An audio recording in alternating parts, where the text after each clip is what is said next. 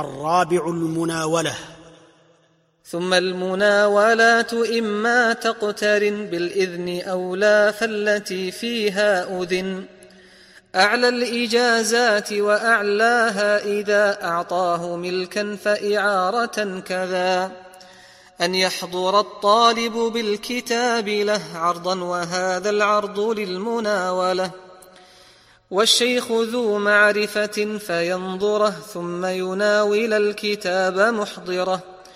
يقول هذا من حديث فروه وقد حكوا عن مالك ونحوه بأنها تعادل السماعا وقد أبى المفتون ذا امتناعا إسحاق والثوري مع النعماني والشافعي وأحمد الشيباني.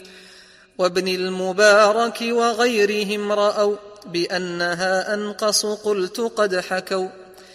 إجماعهم بأنها صحيحة معتمدا وإن تكن مرجوحة. أما إذا ناول واستردا في الوقت صح والمجاز أدى من نسخة قد وافقت مروية وهذه ليست لها مزية.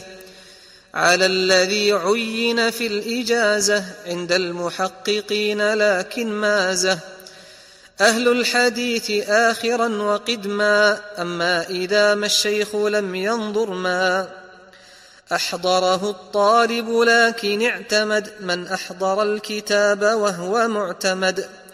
صح وإلا بطل استيقانا وإن يقل أجزته إن كانا ذا من حديثي فهو فعل حسن يفيد حيث وقع التبين. وإن خلت من إذن المناولة قيل تصح والأصح باطلة.